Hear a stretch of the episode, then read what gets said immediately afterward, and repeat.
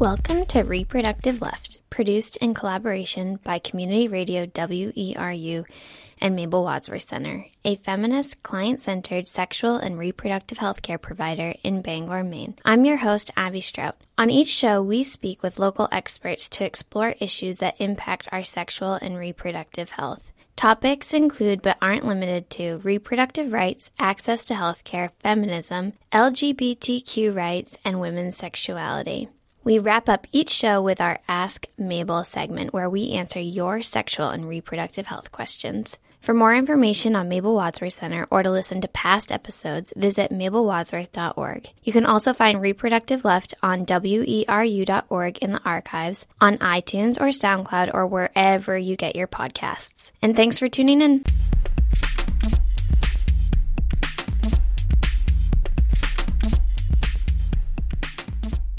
Happy New Year! I hope you all had happy holidays and are feeling rested and ready to take on the challenges that 2018 will bring.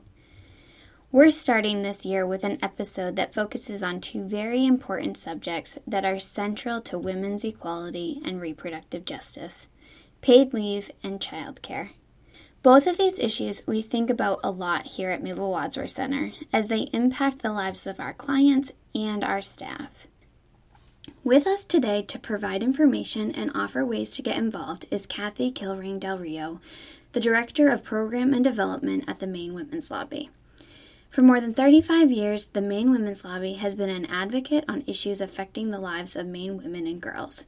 They work to create a future that is free from violence, free from discrimination, with access to health care and real economic security. Hi, Kathy. Welcome to Reproductive Left. Thank you for being on the show with me. Thank you for having me. We're going to just get right into it. So, can you tell our listeners just what paid family leave is and why it's a priority of the Maine Women's Lobby? Paid leave is basically when you need to take leave for a longer period of time than you do when you just take off a day or two because you have the cold or flu. So, for example, if you um, give birth to a baby and you need to take time off to recover, that you would use paid leave for. Or if you're um, dealing with cancer treatment and you have to have surgery and take off a long period of time, that would be paid leave.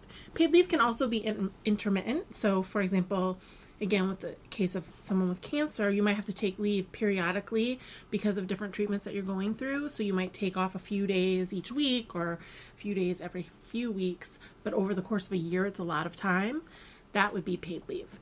And the way that it becomes the way that we would argue that you can pay for it is by creating an insurance program basically the way we do with unemployment or social security. So you pay a tiny amount out of your paycheck into a big fund and everybody does it. And then when you need it it's there for you to take part of your wages back. We could do that at the state level or we could do that nationally. Uh, but creating some sort of system is the way that we can fix this problem for people. Now, my understanding is that the United States is one of only 2 mm-hmm. countries in the world that doesn't have paid family leave. Is that correct? That's right. The only other country in the entire world that does not have a paid leave system is Papua New Guinea. Can you just explain the difference between maternity leave and paid family leave? Because you used it as an example, but it is different. So I just want to have that clarification. Not all paid leave is maternity leave, but maternity leave is a part of paid leave. So if you need to take time off to care for a new baby or to care for a, a, a child that you've adopted, that would be paid leave, but we usually often in shorthand just call it maternity leave, but it would be part of the same paid leave system. It would also, the great thing about paid leave um, as a whole system is that it would also include fathers or non biological parents. Um, it also would include the use for lots of other things, such as, like I mentioned, cancer, or if you get into a car accident, or you have to have surgery, or you have to care for a parent or a spouse that's going through any of those things. How many weeks are we talking about when we talk about paid leave? Yeah, well, it depends. So, right now we don't have a standardized system. So, depending on where you go, it is different. Um, here in Maine, there is a bill that's been introduced by Representative Erin Herbig.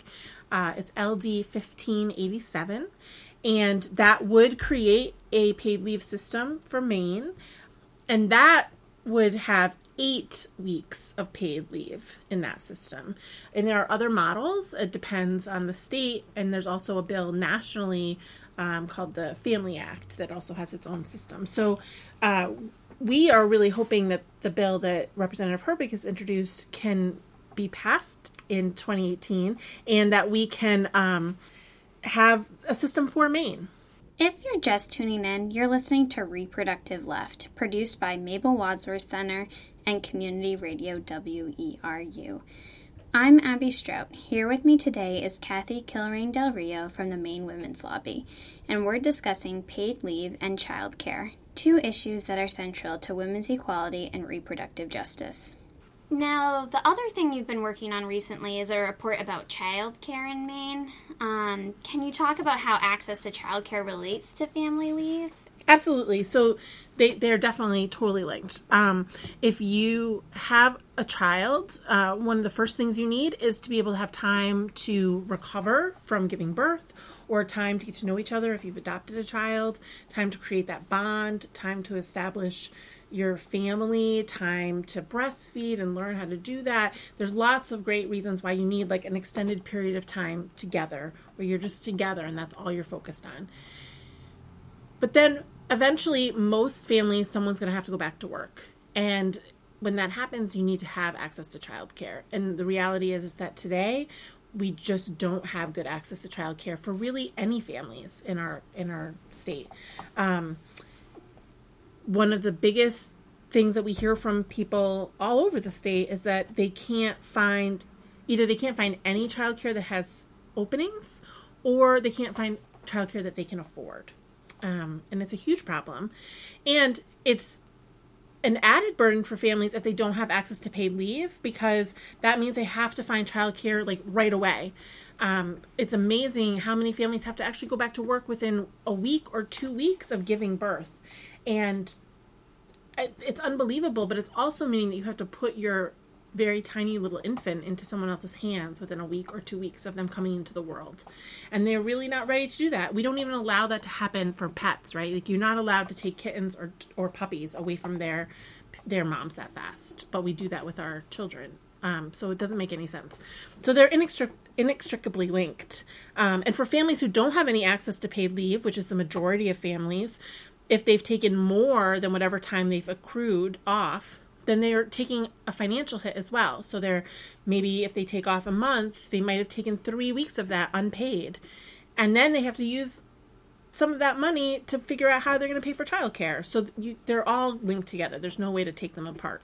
So for a lot of these people, do they end up losing their jobs when they're stuck with a decision of um, not having childcare but having to go back to work? It's definitely an issue, and it's an issue that impacts women more than men because women are the primary caregivers still today in most families. Um, and that, that is the reality is if you don't have reliable child care or you can't find child care, then you might have to leave your job or you might have to take a job that has very different hours in order to try to figure out to make do with something. Um, and that creates a financial burden for families. It's also one of the reasons why women continue to fall behind over the course of their lifespan. So, if you think about all of the years that a woman works, if you think about her losing pay when she doesn't get paid leave, when she gives birth to children, or when she's taking care of an aging parent, or she's she's taking care of some other family member, because women are often caregivers for all sorts of reasons. Every time that that happens, she's taking a financial hit, and that impacts her retirement, that impacts her savings, that impacts her financial well being over and over and over again. And then if you're also thinking about the fact that she will have to take out a big chunk of her salary in order to pay for childcare, that's another financial hit that you just can't get back. And it doesn't just affect a small percentage of families, it affects the majority of families. What are your recommendations on what needs to be done to improve the childcare system in our state? Well, the Maine Women's Policy Center, along with the Maine Children's Alliance, uh, recently produced a report called Investing in Our Future How Maine Can Prepare Our Children to Become Tomorrow's Leaders. And it's available on our website at mainewomenspolicycenter.org. And that report has many, many, many recommendations that span a bunch of different areas in order to improve our early childhood system. Um, a few highlights of that would be making it easier to apply for subsidies if you qualify for subsidies, um, if you're a lower income person or family. Another thing would be investing in the systems that we already have. So, if our state could do more to invest in, for example, early Head Start, uh, that would be a big boon because we know that there are a lot more families that qualify for early Head Start and Head Start than actually are able to take advantage of those programs. And then also looking at ways that we can increase access to infant care more broadly for people regardless of their incomes. One way that we can do that is to better um, improve the rates of subsidies that childcare providers receive. So that incentivizes them to help people who need those subsidies um, and to create spots within their, their childcare centers for those children. There's a whole host of ways that we can do things to help it make it easier for families. It really just takes a commitment by our elected leaders to say this is something that matters. We want to invest in our future, as the report says, and make sure that our children can have a really strong start. And we're going to look at a whole uh, comprehensive way of doing that. You can't really fix it with just one quick fix. Like it's going to take a whole bunch of different things in order to fix the problem. And just to give our listeners an idea, can you tell us about how much it costs an average family to put one person, one kid in childcare? Yeah, I um it can cost for infant care, it can cost up to $10,000 a year or just under $10,000 a year. That's not an uncommon amount for people to pay. That's a huge expense for families. Um, infant care is the the the level of care that's hardest to find and it's also the most expensive in our state. And um, and this is a problem nationally, but it's a special problem here in Maine, and particularly in rural parts of the state where there are less centers, it can be a real challenge, um, or where transportation can be a real problem. So getting your children to childcare, but that's a huge part of a, of a family's budget, um, and and it's really something that can be fixed if we wanted to invest in it. If you're just tuning in, you're listening to Reproductive Left, produced by Mabel Wadsworth Center and Community Radio WERU.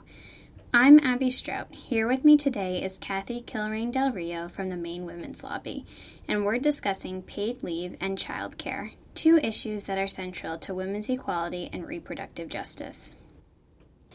Now, to me, both of these things seem very straightforward. Um, the fact that we're the only nation, one of two nations in the world that doesn't have paid family leave, and the fact that um, improving our child care system both benefits our workforce and um, raising our future workforce. So I'm very confused as to why this isn't already part of um, our culture and already just a norm in Maine and in the United States. Mm-hmm. Well, I think when it comes to creating a system of paid leave, there's a lot of misunderstanding about what that would mean. A lot of people assume that that means putting a burden onto business, and um, in America, we don't ever want to do that. Candidates never want to talk about that. Um, that's not actually what it is, right? It's creating an insurance system that that employees and employers could also pay into, but that employees are paying into in tiny little amounts so that they have something there when they need it. Um, it's a system that definitely works in, in the states that already have it and that we could easily do elsewhere. And I think a lot of people don't realize that every other country in the world, except for Papua New Guinea, has this. So they think it's something that really is hard to do.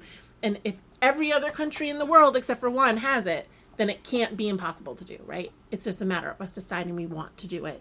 And when it comes to improving access to childcare, I think it's a complicated system. It, it is something where you have small businesses and individuals who are providing that care. It's not something that the government is doing directly in most cases, with some exceptions.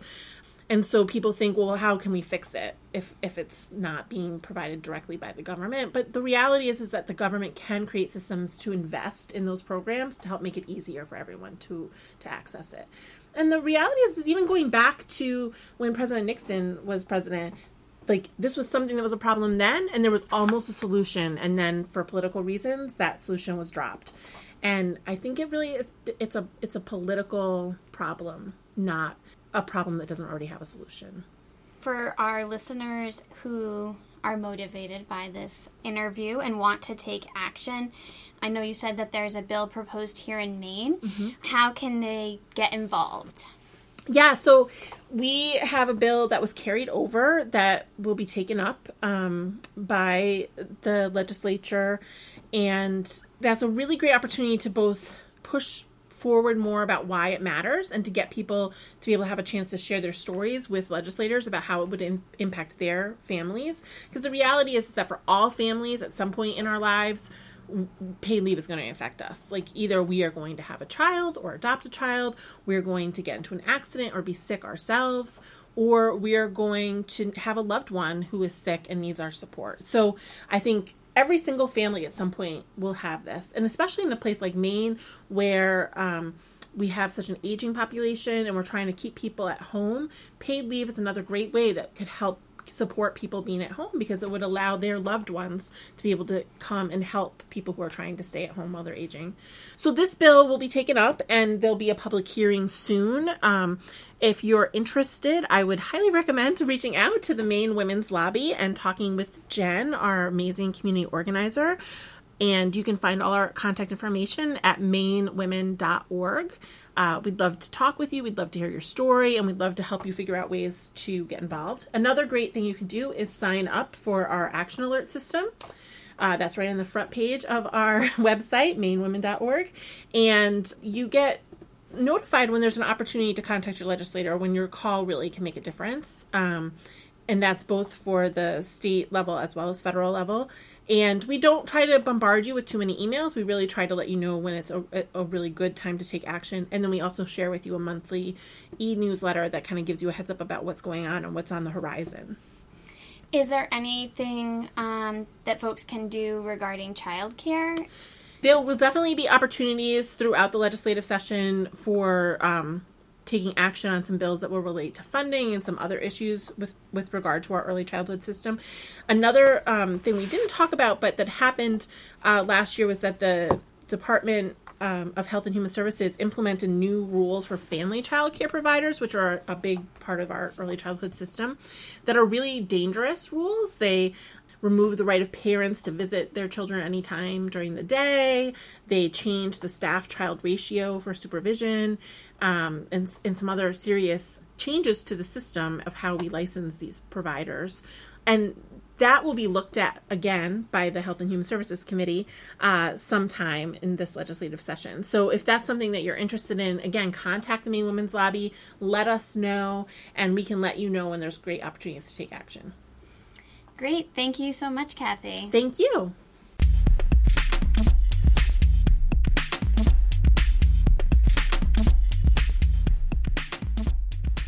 If you're just tuning in, you're listening to Reproductive Left, produced by Mabel Wadsworth Center and Community Radio WERU. As I mentioned on last month's episode, we're changing things up in the Ask Mabel segment for 2018. We're focusing on the wide range of birth control options available to us and hearing from the true experts themselves, women who use the method. In the December Ask Mabel segment, nurse practitioner Lindsay Piper gave us a fabulous overview on the different birth control methods. And if you haven't listened yet and you want to, you can find it on our website, www.mabelwadsworth.org, in the episode titled Why the Courts Matter An Update with Eliza Townsend. Today we're going to take a deeper dive into the birth control pill. The segment will start with Casey, a University of Maine student, telling us about her experience with the pill and followed by nurse practitioner Terry Marley DeRozier answering a few questions. We know that finding the right birth control isn't always easy. If you want to share your experience, visit www.mabelwadsworth.org and go to the Contact Us page. When I was 16, I went to Maine Family Planning uh, in Farmington to get birth control, and the pill, I guess at the time I hadn't really thought of anything else. Pill was just like, that's what I thought of as birth control was the pill. So I only ever really considered others as I've gotten older, but not serious enough consideration to actually switch just because I've always been happy with the pill and I, I don't know, I don't feel like doing the trial and error now that I've already on one that I like. Um, I used a different type, uh, whose name I don't remember, um, before when I was in high school, um, but I switched to Yaz my first year of college. Um, because I had some, I don't know, like mood side effects that came along with uh, my period, and so my doctor suggested Yaz, and I like it. I think about it every day. Some people like, you know, the implant or, you know, something that's more long term because they don't have to think about it every day. Uh, but I like that, you know, it's a part of my routine that I think about every day, and like I can, it's a physical, you know, thing that I do. I just like that that part of part of it being able to remember and see it happening. It works uh, surprisingly well actually because I'm a really forgetful person. Um, I will say that I I don't think I say it, take it like to the minute the same time every day, but I remember to take it, you know, when I brush my teeth as part of my routine. Um, so it does work for me, which is good. Hi, Terry. Welcome to Ask Mabel. We have a few questions today regarding the birth control pill, um, the combination pill to be specific, which is what Casey uses. So, the first thing is in her um, description, she says that she doesn't use the pill, take it the exact same time every day. She takes it when she brushes her teeth, which can vary. I want to be sure our listeners know whether or not that is an acceptable or um, effective way of taking the birth control pills. Good afternoon, Abby. Uh, nice to be here again. With combination oral contraceptives, you really do have a little bit of flexibility around the time that you take uh, each dose of your pill. Typically we will try to encourage people to take it as close to that same time every day as they can. It just keeps them in that habit and will make it more consistent with your use. However you do have a 12 hour window. Uh, if you're used to taking your pill at 8 o'clock in the morning you might forget it but you get it in before 8 p.m that evening. You are still considered um, safe and protected and no need for an additional method of, of birth control like a condom. However, if you are over your 12 hour window, it is probably wise to use condoms if you were to be sexually active, at least for the next 48 hours. Now, there's another kind of pill called the mini pill, and is that the same? Actually, with that pill, Abby, it really is more important to be taking it within a two hour time frame of your normal time um, that you would take it. So if you take your pill at 12 o'clock noon, between 10 a.m. and 2 p.m. would be a reasonable time to take it. But if I were over that window, I would probably again use an extra method of birth control for a couple of days if I were sexually active. And just to let people know, the mini pill is the progesterone only. Yes. This is not called the combination, which is what the majority of women are probably on a combination oral contraceptive, but many women do take progestin only pills. And that is the one specifically that we're talking about that needs to be taken pretty much close to the exact time every single day. The other thing Casey experienced was mood swings um, when she switched to a different combination pill from the one that she likes. Is this common? And when women come to you with this concern, how do you help them find the right birth control or the right pill for them? You know, everybody's um, body is unique, and just because one pill uh, works well with one individual, it may not be as tolerated by the next individual. Um, with regards to mood, I think it's important to look at the whole picture and certainly lifestyle uh, issues, rest or lack of, um, stressors in someone's life can also be factors. So I think we have to look at the whole picture and we can certainly tweak the formulation of a birth control pill to try to meet that woman's specific needs. I also will recommend vitamin B complex if mood swings are the major complaint with the pill because that in and of itself might take care of the issue and allow her to stay with the pill that she's currently on. The last thing I wanted to ask about has been in the news lately, um, and it's this link between, or potential link between the pill and breast cancer. Can you talk about that a little bit? Is this true, and where is this coming from? Because of the link between estrogen and the increased risk of breast cancer, I think more focus has been put on oral contraceptives in the last, you know, five to ten years regarding that link. We do know that there may be a slight increased risk of breast cancer with long term use of oral contraceptives over a period of 10 years. Many other factors do come into play family history, diet, alcohol intake, and exposure to toxins. So I think every woman has to look at her own personal history, family history, and then decide together with her care provider if the benefit of oral contraceptives outweighs the risks. There are fortunately some really positive anti cancer benefits to the pill regarding ovarian and uterine cancer. So it really is um, an individual decision that the uh, woman and her care provider should make, considering all the factors. Great. Thank you, Terry. Thank you, Abby. Now, to end the Ask Mabel segment, you'll hear from Casey one more time. If you don't like the pill, try other things. There's nothing wrong with the trial and error, um, you know, trying different things, then changing it up. Um, I mean, while I have stuck with the pill, I did, like I said, try different kinds. Like um, the kind I was on before, I didn't necessarily like as much um, as the one I'm on now. So, you know, it's all a process of finding what works for you.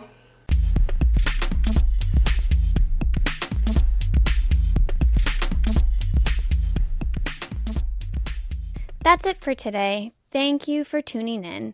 If you have a question for Ask Mabel, visit our new and improved website, mabelwadsworth.org, and click on Contact Us. Thank you for listening to Reproductive Left, produced in collaboration by Mabel Wadsworth Center and Community Radio WERU. If you'd like to listen to past episodes, you can find them on weru.org in the archives or at mabelwadsworth.org. You can also find us on iTunes, on SoundCloud, or through whatever podcast app you use. Tune in next month at our new time, the first Wednesday of the month at 4:30 p.m. right here at Community Radio WERU 89.9 Blue Hill, 99.9 Bangor, or at weru.org.